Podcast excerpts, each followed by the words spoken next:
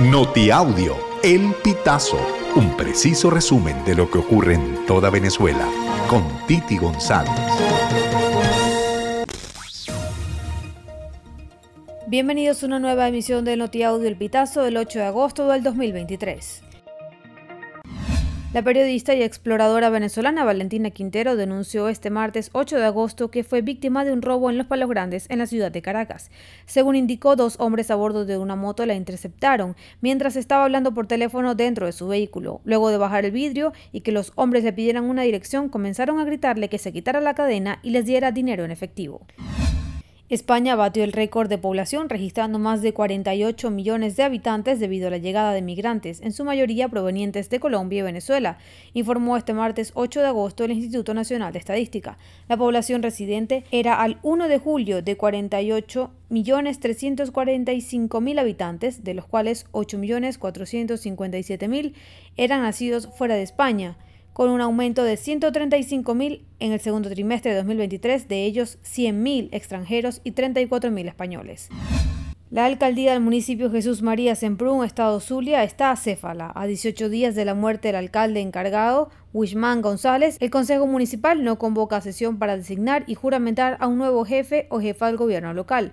Fuentes de la Cámara Municipal, liderada por el PSUV, informaron que están a la espera de que la Dirección Nacional del PSUV les avise el nombre del nuevo alcalde para hacer la juramentación. Esto puede ser en cualquier momento, solo estamos esperando la llamada para convocar a la sesión, dijo. Horacio Medina, presidente de la Junta Administradora Ad hoc de PDVSA, aseguró que no están vendiendo a Citgo. La aclaratoria la hizo en su cuenta de Twitter el lunes 7 de agosto. No estamos vendiendo Citgo. La filial ha entrado en un proceso de remate ordenado por el juez federal para pagar demandas originadas en su gran mayoría por la demagogia y responsabilidad política de confiscaciones adelantadas durante el periodo de Hugo Chávez. Así dijo a través de su cuenta de Twitter. La declaración de Medina se produce luego de que voceros del gobierno de Maduro aseguraran que Citgo está a la venta. El primer vicepresidente del PSUV, Diosdado Cabello, llegó a Cuba este lunes 7 de agosto al frente de una delegación de la Tolda Roja para reunirse con altos cargos del Partido Comunista de Cuba y el gobierno de la isla. El número 2 del chavismo no pisaba la isla caribeña desde junio del 2019. En esta ocasión, en 2023, pasará cinco días en Cuba y su visita tiene como principal objetivo continuar fortaleciendo las relaciones entre el Partido Comunista Cubano y el PSUV, según informaron en su página web.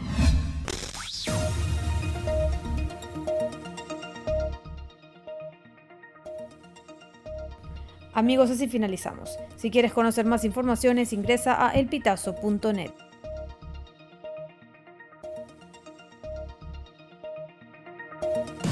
Estas informaciones puedes ampliarlas en nuestra página web, elpitazo.net. También recibimos tus denuncias vía SMS o WhatsApp a través del 0414 230 2934.